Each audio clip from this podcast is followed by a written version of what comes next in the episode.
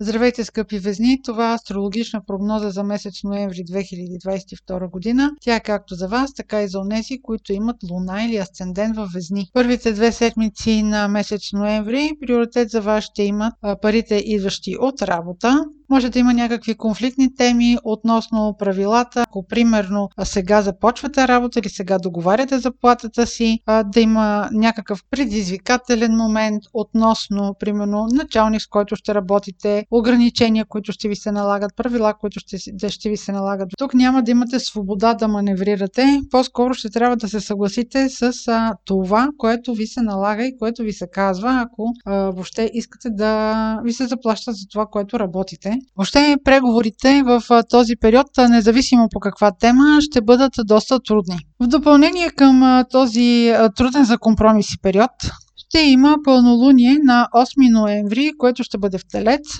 Това пълнолуние ще бъде също така и лунно затъмнение. То ще бъде на 16 градус на Телеца и ще бъде в по-голяма степен от значение за тези от вас, които имат около 16 градус на Телец, Лъв, Скорпион или Водолей, планета или ос от картата. Колкото по-близък е аспекта с самото лунно затъмнение, толкова по-съществено ще го усетите. Това означава плюс минус 1-2 градуса. Това лунно затъмнение е в съвпад с планетата Оран. Оран носи изненади и обрати. И в съответния сектор или в съответната планета, с която това пълнолуние се аспектира, толкова по-съществено ще бъде за вас самото събитие. Ако аспекта не е близък, може да го сетите просто като новина. Самата характеристика на събитието е, че то се случва в вашият финансов сектор, но това вече не са парите идващи от работа, а това са пари свързани с ваши планове, примерно около, около инвестиции, за страховки. Може да бъде някакво наследство, може да бъде а, желание за инвестиция, за закупуване на, на нещо. Оран носи обрати, носи нещо внезапно и тъй като а, това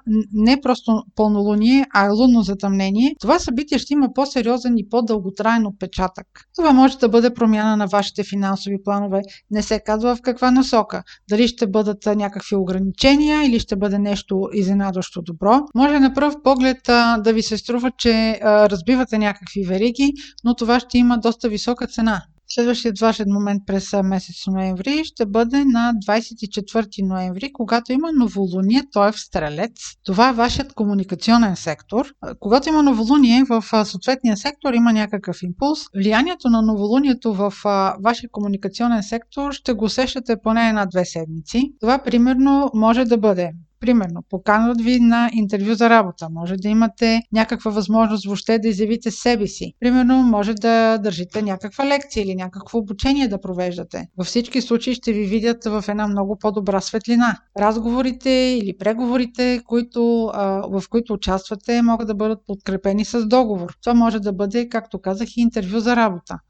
Работата ще бъде за вас тема поне за ноември и декември, а от януари нататък вече по-голяма теза ще има отново партньорските взаимоотношения. Това беше прогноза за Слънце, Луна или Асцендент във Везни. Ако имате въпроси, може през сайта astrohouse.bg и през формите за запитване там да ги изпращате. Аз ви желая успешен месец ноември!